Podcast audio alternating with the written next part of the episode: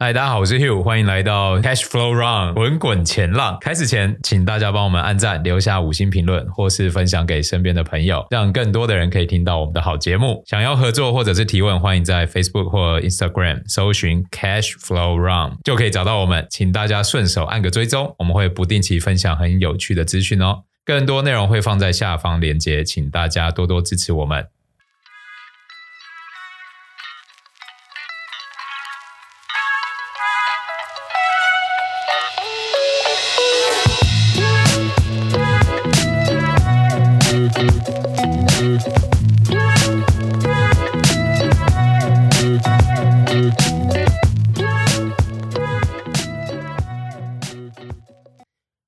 家好，欢迎收听今天的滚滚钱浪，我是 Chris。今天 Dennis 和 Abby 都不在，所以由我来主持。那在本周最重要的经济大事就是这礼拜四的 FOMC 会议，以及当天的 ECB，还有星期五的日本央行 BOJ 的利率会议。那么在这个暴风雨前夕的夜晚，让我们来聊点不一样的话题。今天我们邀请到了 Jonathan 来跟我们分享一些有关如何进入金融这个产业的秘辛。Hi，我是 Jonathan。你说要怎么进入这个产业？问我，我觉得我可以给你一点答案。可是毕竟我还是一个新鲜人的角度为主。很多听众都一直跟我们敲碗说，想要了解一下我们这种金融产业的相关生活。虽然我们觉得我们只是一个比较一般啊，就是我们算是都是新鲜人，比较 junior 一点。对对对对。嗯、然后我们都算是研究员。对，我们现在是在自然管理业做助理研究员的角色。这样，嗯、那我们先大概讲一下，说就是。呃，怎么样进入这个金融产业？然后我们当初是什么样的一个契机会进入这样的一个金融业？好了，那我们就 Chris，你要先分享一下你当初怎么会想要进入金融业吗？其实当初是我在学生时代的时候，就是刚好大概大三左右，有在开始认真思考未来，然后想要思考未来要走什么样的产业。那刚好我学长姐是相关的，然后有相关的社团，那他们就是有问我说，哎，有没有兴趣？参加一些比较金融研究类型的学术性社团，就在里面学一些诶基础的一些研究分析啦。后面就是不知不觉就诶有接触越来越多，也也也认识越来越多相关的人。那最后就逐渐的就开始诶对这产业有点了解，然后之后也开始去往公司实习。那最后就走到今天了。嗯，那 Jonathan 你呢？哇，那看你的路其实非常的一个顺遂啊。我自己的话，其实为什么会想进入金融产业？第一个我是。呃，大家可能就是经济啊、财经类别，甚至是比如说气管、国贸的一些本科生，可能会选择金融业作为一个选择。这样，因为第一个就是我可能比较爱钱吧，这个很现实啊。因为金融业相对于其他产业，当然科技业的话，可能钱还是来比较多一点啊。可是金融业它给你的 profit，如果你是有能力的话，它给你的 profit 可能是是比较高的，就是你能够就是跟你的能力去做一个相应的。就是资金的获得，或跟薪资的获得这样。那一个？所以你会想走金融业，是因为部分是兴趣，另外一部分是就职考量吗？呃，当然兴趣我觉得很重要，那另外一部分最重要的是，因为这是工作嘛，我觉得最重要的是薪资，就是它能给你的一个报酬，我觉得是很重要的。嗯、那我觉得金融业的话，呃，相对于科技可能报酬没来的这么好，可是它对我来讲，CP 值算是一个很高的选择，因为第一个我是有兴趣的，然后它能给我的。报酬也相对于其他产业比较高的，所以我当初会选择金融业作为一个主要考量。这样，那那你最初在接触的时候，你是怎么学习过来的啊？最初的话，我觉得就像我我跟 Chris 一样啊，就跟你一样嘛，就是一开始我们就是先参加社团为主嘛，就是一一些研究型的金融性社团为主。其实我自己的话，我我第一个，因为其实我加入社团之前，我就先去实习了。我第一个实习是在也是金融相关的，我是在一家咨询公司。然后做金融科技的实习生，因为其实大家知道说，其实金融业的实习是呃非常非常竞争的，就是你要到一个好的一个公司，甚至到好的一个 function，它可能是可能一千个、八百个人投递，然后可能只收五到十个，甚至两三个，就是一个萝卜一个坑的那种位置。那当然，你今天没有你没有一个太亮眼的一个呃履历，跟太亮眼的一个经历的情况之下，你要得到那些缺，其实非常非常困难。所以其实很多人啊、呃、选择金融业，他作为一个打法，可能就是先去选择一些比较相关类别的一些实习，比如说呃金融科技，甚至一些比较产业的一些财务部，然后甚至是一些新创，然后作为一个起头，然后慢慢有经验了，慢慢有人脉了，然后再往一些比较竞争比较好的一个缺，然后作为迈进这样。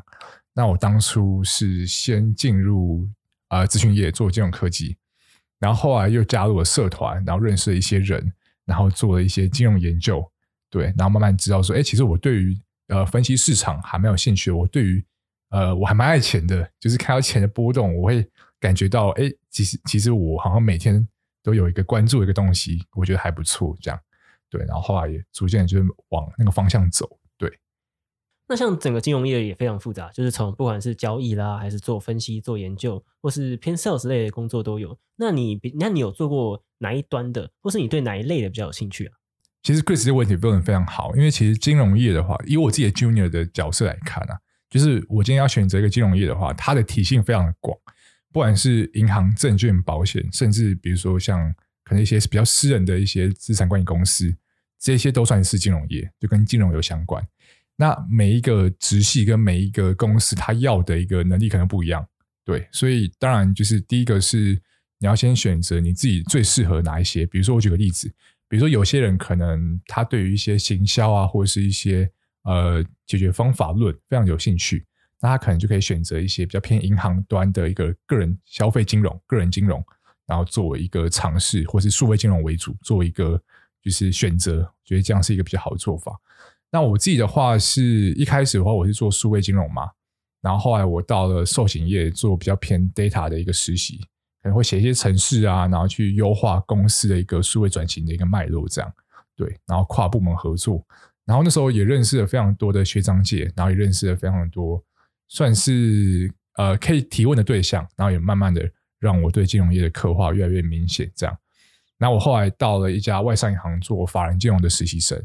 为什么那时候我会选择法人金融的原因，是因为那时候我希我希望说，我还是可以接触市场，我还是可以接触产业，可是我希望更多的是与人接触，所以那时候我觉得，哎，法人金融好像蛮适合我的，然后又得到一个外商银行实习的机会，然后我那时候就进去实习了。这样，那你觉得你自己可能在学校社团做研究，跟你在出去工作，就是他们两个之间的差异，以及对让你从中有学到什么，或是让你觉得哪里不一样？这样，嗯，呃，像。像是一些比较顶尖的大学，他们有一些就是研究型社团，然后可以做参加嘛。然后参加的过程，你也会遇到非常多的人。那你说跟一般职场上做研究有没有不一样？我觉得当然是有的。第一个是你做学生时代的时候，你的立场是可以最最中立的，应该说你可以用你自己自己最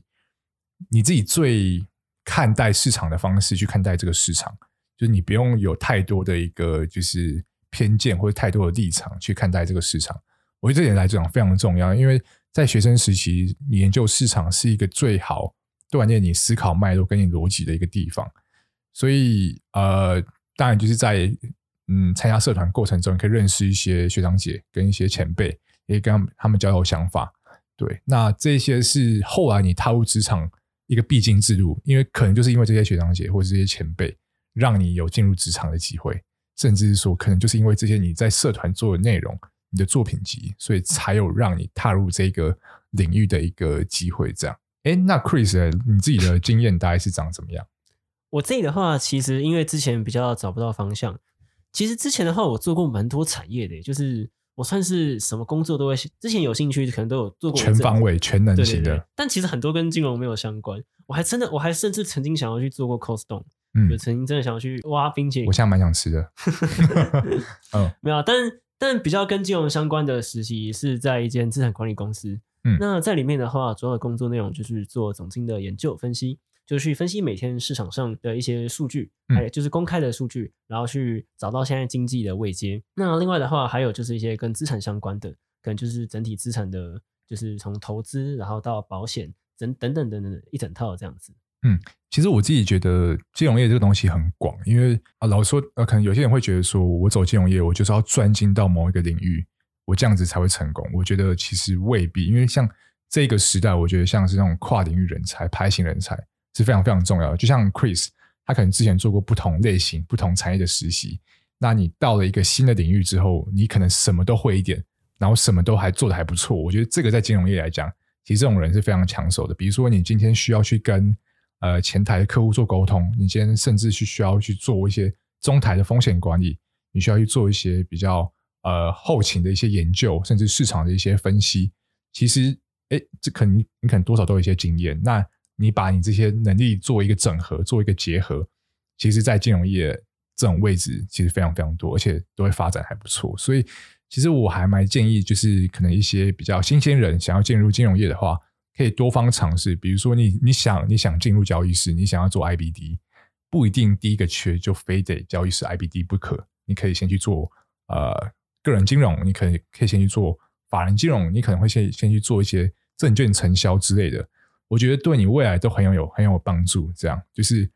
最难的不是找不到方向，最难的是你不肯踏出你的第一步。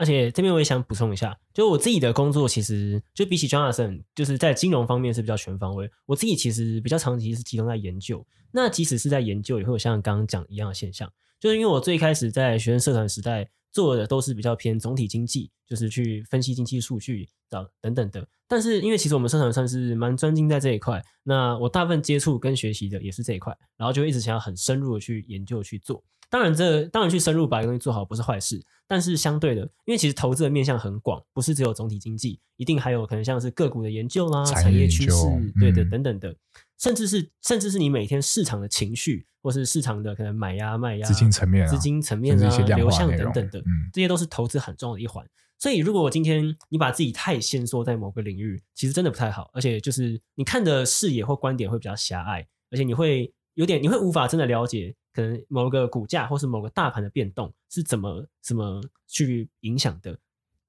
而这个是我实其他公司实习之后，哎，陆续体验到，原来就是投资真正要看的面向有这么多。对，嗯，嗯，所以我觉得研究上当然是呢，自己还是我还是建议有一项自己比较专精，可能是产业研究，或可能是总体经济等等的。对。对，但是其实即使你有一项，你其他层面最好都要兼顾，而且最好都要多方的去尝试去学习，不要把自己限缩。对对对，因为其实很多人想要做可能金融业的研究员之类的，不管是 sell side 或 buy side 研究员，可能有些人他做。Equity research，他做个股分析，他可能就就只看个股，只看产业，甚至只看财报。他可能对总体啊，对一些 FOMC 其实不是太关注。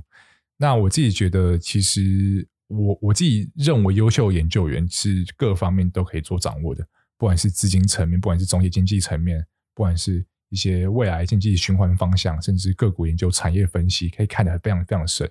这种研究员，其实在预测的情况之下。表现通常都会来的比较好，就是不要把自己僵固在我只看个股，我只看产业，可能我不看总经，或是诶我只看总经，我可能不看个股或产业这样。对，因为呃学生时代最怕的是把路走窄，就是呃就是我觉得可以先把路走广一点，就先先多方面都看看，然后看自己的长才、自己的兴趣在哪边，然后再往那边专攻下去。然后下去之后，你会发现说，哎，好险当初我可能有总经的 background，所以我现在看待这档个股的时候，我比别人有更多的想法，有比别人有更多的 insight，甚至最后可以赚到那个个股的 alpha。嗯，对，我觉得 其实像 Chris 这个例子，我觉得就很好，非常好，就是从总经，然后再切入到产业跟个股。嗯，对，然后未来在挑选一些个股或是产业的时候，会有更加的一个自己的看法，这样。而且，其实投资研究上很多方面是环环相扣。今天你有一个好的基底，或是你对其他有一些认知，你可以把我们彼此连接在一起，对，也很助于你在思考，不管是策略或是看待投资的环境的时候，也都会有比较好的判断的标准。对，好，我们切入到下一个话题，因为像是比如说怎么找实习好了，就有些人可能会问到说要怎么去找实习，就是找实习的过程中，当然第一个是你要有履历嘛，那你要怎么有履历？就是可能可以参加一些社团啊。或是往一些小的实习，然后再往上去增加。那我觉得第二个是呃面试，面试非常重要。就像刚刚 Chris 说的，你没有一个全方位的 insight，你没有一个全方位的看法，其实你很难讲出一套有逻辑的一个回复。所以其实面试官他要的其实不是正确答案，因为当下大家不知道说呃下礼拜会申请多少，这礼拜会申请多少，甚至可能今年底可能呃终点利率到多少，你可能就有个大概，可是你没办法预估。那他要的是你的一个顺畅的逻辑，跟你自己对于市场的看法。那这一点的话，就是你你们要不断，就是呃，可能有些 junior 要不断的去 input，然后甚至在看市场之之前有一个更全面的一个看法之后，然后再给出一个最完善的一个解答。我觉得这个是一个大家还不错的一个做法。嗯，对。而且还有一点就是在实在如果是想要想找实习或者可能是正职的听众朋友，也是一个小建议，就是你的内容一定要附，一定要有自己的研究作品啊。这个我觉得非常非常重要。对，虽然很多公司都会在履历上说，哎，不用附没关系，或是就是就是不一定要提加分加分，都是或者只是说它是加分项。对，但实质上来说。以现在这个比较竞争的环境下，内卷的环境，对，通常啦，你没有作品，基本上是超级高几率，人家看你的履历就直接刷掉。哎，对对对，因为其实我们两个都有帮忙筛过履历的经验，不管是在社团，因为以前在社团，我跟 Jonathan 都有相关的，就是都有在都有负责筛选过，就会知道说其实有没有那个个人作品，其实差真的差非常多。对对对对对，像刚刚 Chris 说到的作品集，然后呃。像一些经验啊、学经历，这个非常重要。嗯、然后还有一些，我觉得还有一些是特质，特质跟你的动机非常非常重要。因为像现在可能学生会有一些实习焦虑，就是我就觉得说，哎，我必须要实习。可是他他们可能不知道说，我实习是为了干嘛？是因为我同学们、同才们都去实习，我才跟着去实习，因为我实习焦虑。可是其实公司最想要收到的是。你来我们公司是有个动机存在的，是我们公司可以让你未来变得更好，甚至是说你可以带来我们公司一个最大的价值。我觉得动机这一点，我觉得大家要去掌握，因为其实面试的过程中，当然实呃即战力非常重要，可是你是不是一个潜力人才，公司愿不愿意培育你，那公司会看你的动机，再去选择说为什么我要培育你，而不是做你旁边那位竞争者。嗯，对，没错。而且顺带一提，就是。就是还想再分享一下，就是你在讲你的作品的部分，因为其实现在像学生社团也越来越发，也发展越来越好，嗯、大家都每个人好像都参加过很多的一些竞赛啦，或者社团，没错。但一个小建议啦，就是。大家真的不要把，因为我们我跟 Jonathan 我们两个都筛过蛮多履历，其实有很多人都会把可能社团一整份的报告，然后直接放进去，这个真的非常不行。很有画面，对，因为对于我们来来说，我们真的不知道哪一段是你写，或者你是哪哪些研究是你自己做的。对，就是如果你今天真的没有个人的作品，然后你要拿团体出来的话，那你至少要能够明确讲出说，就是哪些部分是你做了，你从中做了什么，学了什么，你能独自做到什么。因为毕竟对公司来说，就是除了培养你之外，你毕竟公司花钱聘你来，他对公司来说，他没有理由一定要，就是他不，他不不完全是付钱让你来学习的。对，一部分你还是要对公司有产出、有贡献，所以你要能够跟你想求职的公司明确表达出你能提供这间公司什么价值，你能独自做到哪些工作，你的能力有什么。所以在作品集上，不是丢东西上去就好，而是你要能明确指出你会什么，哪些是你做的，你能不能做到这样子。对，因为其实老实说，如果以金融研究员这一块来讲好了，呃，他多数还是一个单打独斗的一个一个 position，嗯，对，所以其实公司更看的是你的个人能力，而不是你在团队中做什么。那我觉得在团队中做什么，其实也非常重要。比如说，可能一些团队合作能力，跟你这个人好不好相处，这个当然是有些公司会拿来做一个筛选的一个一个一个因子啊，一个一个因子。最近在搞因子投资，有点 职业病，对，一个一个变数啊，对，那。如果你们要真的要丢一些可能团队做领域的话，我呃作品集的话，我觉得我觉得其实老实说可以，可是呃丢之前你必须要把握说公司问你到某一个细节，作品集中的细节你是可以答出来的，而不是说哦你只做了第十页到第十五页，你只会回答那其中的几页这样，我觉得这样非常非常可惜，因为在面试那一关好不容易进了履历关过了，面试那一关会非常就是呃劣势，对，就是。必须要端出你们自己最有信心的东西，就是要在你的履历上呈现，任何东西被问都不会被问到，对。然后你的作品集怎么样被问都不会被问到，甚至你们是要挖洞去给那个面试官跳，就是跳完之后怎么回答，看你们自己的 inside。而且我觉得在作品集之中，就是那个你自己的观点要清楚，然后来自己要很熟。因为其实对面试的人来说，我们其实一听或一看就知道这东西你到底熟不熟，或者你是抄来的，或者你是到处去参考其他可能。券商的卷报，对对对，其实那一听就很明，其实问两句就知道了。对，那真的问两句就知道，嗯、所以千万不要觉得，或者是这地方根本就不是你做的，然后你就只是大概扫过去讲出来。嗯、相信我们那个有没有自己做，有没有自己亲自做过，有没有那个 insight，或者对他熟不熟，那个其实一听就很明显。对对对，好，那我们再接触到下一个话题，就是刚才说到 insight insight 嘛，嗯，那到底要怎么样才会产生自己的 insight，Chris？我自己的话，其实最初期啊，其实我觉得这就是可能跟你学数学，或是可能你在大学学课程是一样的。你最初期什么都不会的时候，其实你很难有自己的 insight，这是很正常。但我觉得可以从我当初也是从先从开始模仿一些。那模仿的话，就是会去挑一些可能像是券商的券报，先从开始学习人家怎么写，从哪些观点下去分析，然后或大部分人会开始看什么。这个我觉得初期的模仿还有多听多看是必要的。嗯、那当你了解这个研究架构之后，哎，你才可以开始逐渐加入一些自己的想法，或是自己去长期可以建立一个。像我自己会有一个笔记本，就是我会自己把，哎，我我之前会觉得说重要的可能有影响的都抄下来。那之后每次在开数据的时候，就自己去翻照那以前的笔记，去看一下说哪些东西是我现在要观察的。那以前他们怎么解读？我现在看到新的这一期的数据或是资料，那我有什么想法或看法？这个是，而且像这个绝对不是什么做一个礼拜、一个月就可以有结果，通常都可能是你要自己定期追踪一季，甚至是半年以上，你才可以开始，你才会开始比较有自己的想法。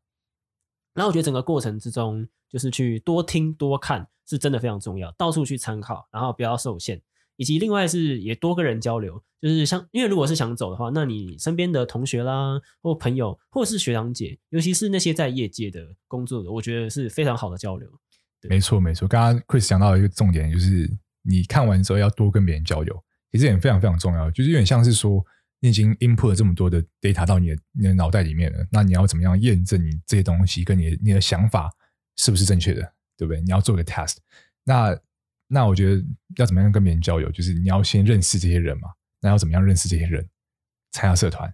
去投实习，然后去。就算不是你们不是本科生，好，那你们去找本科生，甚至有有在研究这一块的，你们可以自己组成一个读书会，然后做一个有点像是可能金融市场的讨论，就是相信说，呃，你们可能半年、一年之后，你们看法会完全不一样，然后有更加自己的脉络跟自己的逻辑存在。所以我觉得一开始要坚持下去，因为呃，研究的路线我觉得算是一个指数性成长啊，就是一开始可能非常的煎熬，可是到后面你会发现说，你们成长得非常快。就是一开始进入这个产业的一些 junior 或者小白，可能门槛会来的比较高一点，对，因为有一些壁垒存在嘛，就是这一些人，就这一群人一直在玩，就是怎么样实习，就是这一群人在轮，通常很容易发生这种问题存在，所以要想办法就打入这些人的圈子里面，对，那你需要证明自己的实力，你才能打进他们的圈子，对，所以你必须要呃不断的在不同的时间点增进自我。而且我觉得刚刚 Jonathan 讲的，我其实我自己的感受是，其实台湾金融圈，我觉得圈子算是蛮小，尤其是在学生之间，就是刚毕接近毕业的学生，年龄层这个区间的，或是可能还在就职，就是第一年、第二年，我觉得这这这个年龄层是一个圈子非常的小，就是其实大家都你看，这今天这个人在 A 公司，B 这个人在 B 公司啊，明天就是下半年就是他们两个互换而已，互换，甚至说 SC，然后可能三个在互换这样。或者是可能谁谁谁是他的学长啦，谁是谁的学姐。进去之后一问，哎、欸，大家都认识哎、欸，然后大家一起约出来吃饭，对，甚至跑社团说，哎，哎、欸，你怎么来？哎、欸，你也来，对。所以其实这个非常非常重要，没错，就是在在圈子里建立好的人脉，以及去多认识一点不同的人，加上这种东西，就是当你越有经验，你你的选择就越多，你的路就越广。对。那这样子听下来，感觉就是在学生时代参加的社团是非常重要。那这样子，你说你之前有在就是参加过？这一类的社团，那想问一下，你在里面有遇到什么比较有趣的，或是有研究什么比较有趣的东西，或者比较什么有趣的经验吗？嗯，OK，其实我自己的话，呃，我参加过蛮多社团的，对，因为我是一个热爱冒险的人，我没有 开玩笑，就是呃，因为因为我希望说在，在就像我刚刚说到的，就是总体啊，个经啊，不是个经，呃，变成经济学，就是呃，总体经济学啊，总经啊，看总经跟呃个股研究啊，产业，我都希望说。我都先碰一点，然后我希望说未来可能再选择会对我来讲比较好，多先尝试。所以不管是一些比较偏总经类的社团，甚至比较偏产业研究、个股研究的社团，我都有参加过。这样，那中间有发生什么趣事哦？其实趣事非常多啊，因为因为像跑社团的时候，最呃大家如果有跑过的话，就知道说跑社团的时候，这种研究型社团，你需要在一个期间点，比如说可能是半个呃，可能半个学期。呃，一学期你需要交出一个就是产业研究、总监研究的一个报告，然后可能针对某一个资产，或是针对某一个投资组合，然后做一个很深入的一个基本面，然后甚至说未来估值层面，然后未来影响层面，然后波动波动的因子，然后动能趋势的一个研究，甚至要做做一个财务模型，这样。那所以过程中一定会出现呃非常多认识会会认识不非常多的人啊，就是会认识一些可能呃大二大三，然后可能非常的有热忱，而且能力非常非常强的一些潜力新星，然后也会认识到一些就是呃就是感觉就是一个 free rider，你知道吗？就是在在组内就是什么事好像也也不太做，然后做的那个成果好像也不知道太好，对，其实形形色色的人。你你们都会遇到啊，就是跑社团的时候都会遇到，所以呃，这个中间其实也是一个筛选的过程，因为像可能带带你们的 mentor 或是呃社团的干部们，他们可能有还不错的实习，那他们就知道说，哎，哪些人他们是真的有在付出，就是做研究，然后他们是真的有潜呃有潜力的，然后他们是未来是真的可以做起来，然后哪些人是在混，那在混的那些人可能就是在因为圈子很小嘛，那在这个圈子内的。名声可能就不是这么好，因为这点非常非常重要。比如说，可能今天我们在筛履历的时候，我们看到这个，哎，这个好像之前在我们社团蛮混的，那我们一开始就是对他贴个标签，对，可能就把他筛掉，也说不定。对，所以如果你们要参加社团的话，最重要的是你们要做好每一件事情。对，就是你们不管是被交代，你们喜欢做或是不喜欢做的一个产业或是总经的话，你们必须要做好。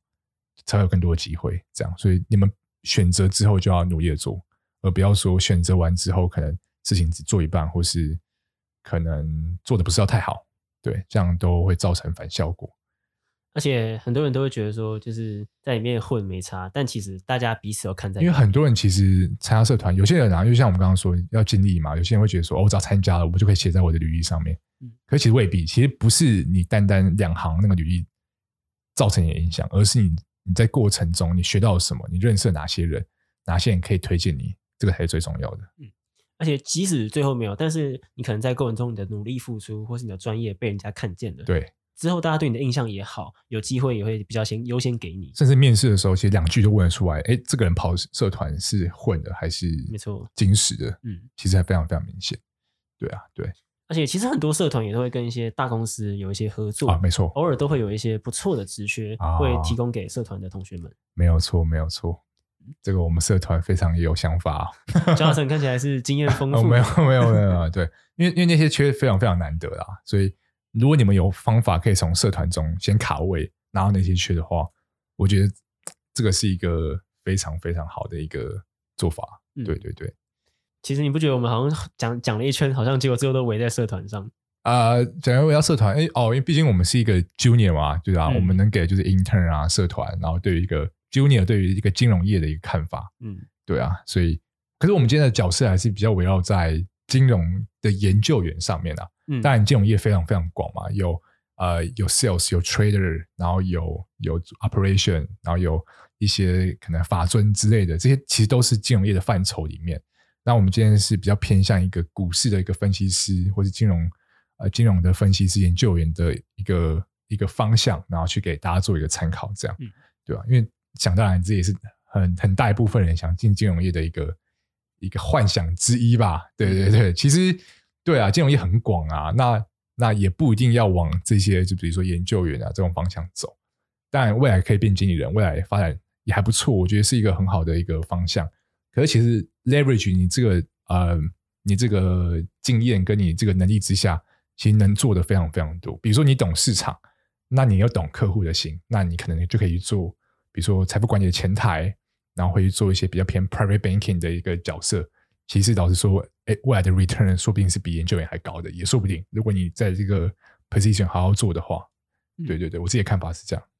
而且这边也想给稍微再比较年轻一点，可能就是大二大三还在焦虑的大学生们一个小建议，就是其实有些人会觉得说，哎，就是快毕业了，或者是我逐渐要出社会，会开始焦虑紧张，那找不到，但是又可能碍于之前没有什么经验，然后就会开始有点越级的去乱投工作，或者是说开始就是越来越泡。因为我其实以前在大学观察，我发现其实有蛮多人不知道怎么办的时候，就可能会开始去找一些教授，或者是可能比较。就我觉得说，因为有些系的圈子比较小，呃，或者有些人，你越你如果不去多跟一些在业界学长姐接触，你你身边的学长姐如果都是比较偏研究型的，那其实你如果问他们建议，他们都可能会给你比较多的是，哎，可能继续念硕啦，比较狭隘一点啊。对，当然不是说念硕不好，台湾的硕班很多资源也很丰富，也有很多厉害的教授。但问题是，其实学术界跟业界的环境是落差蛮大的。没错。而且你在很多人就觉得说，哎，我在学术这边，我读过很多厉害的 paper，我研究过很多东西，我甚至还做写过小小论文什么的，比较或是比较学术论文之类的。但是，然后，但是其实有非常多东西在业界实务上是难以采用，或者是比较没有实用上的价，就是它学术价值比较高啦，实务上比较没有办法操作，就会变成说，其实这些经验很可，就如果你今天是想往实物界、往业界走的，那如果但你一直泡在学校的话，其实是蛮可惜的。而且我觉得很多人，